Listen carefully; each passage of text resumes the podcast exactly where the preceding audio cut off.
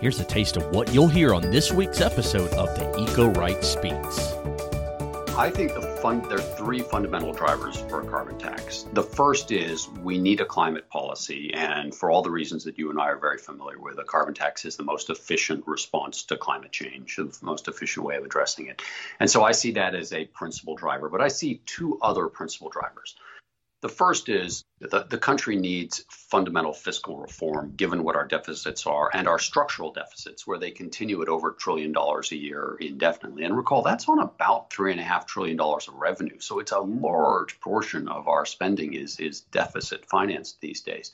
I think that's a fundamental driver. And I think the other driver that's very interesting is the fact that other countries, as they impose costs on carbon emissions, are going to put in place border adjustment mechanisms. The EU is proceeding, and we expect other major U.S. trading partners to do the same.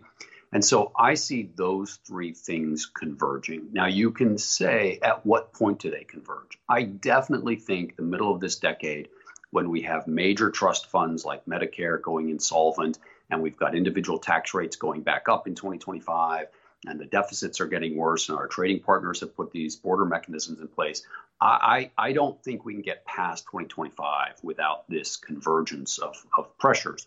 Are there opportunities earlier? Yes possibly there is. A big infrastructure and climate package that president biden might want to pursue this year they've talked about it being $2 trillion you know we're as a country we're broke. So scary, to have right?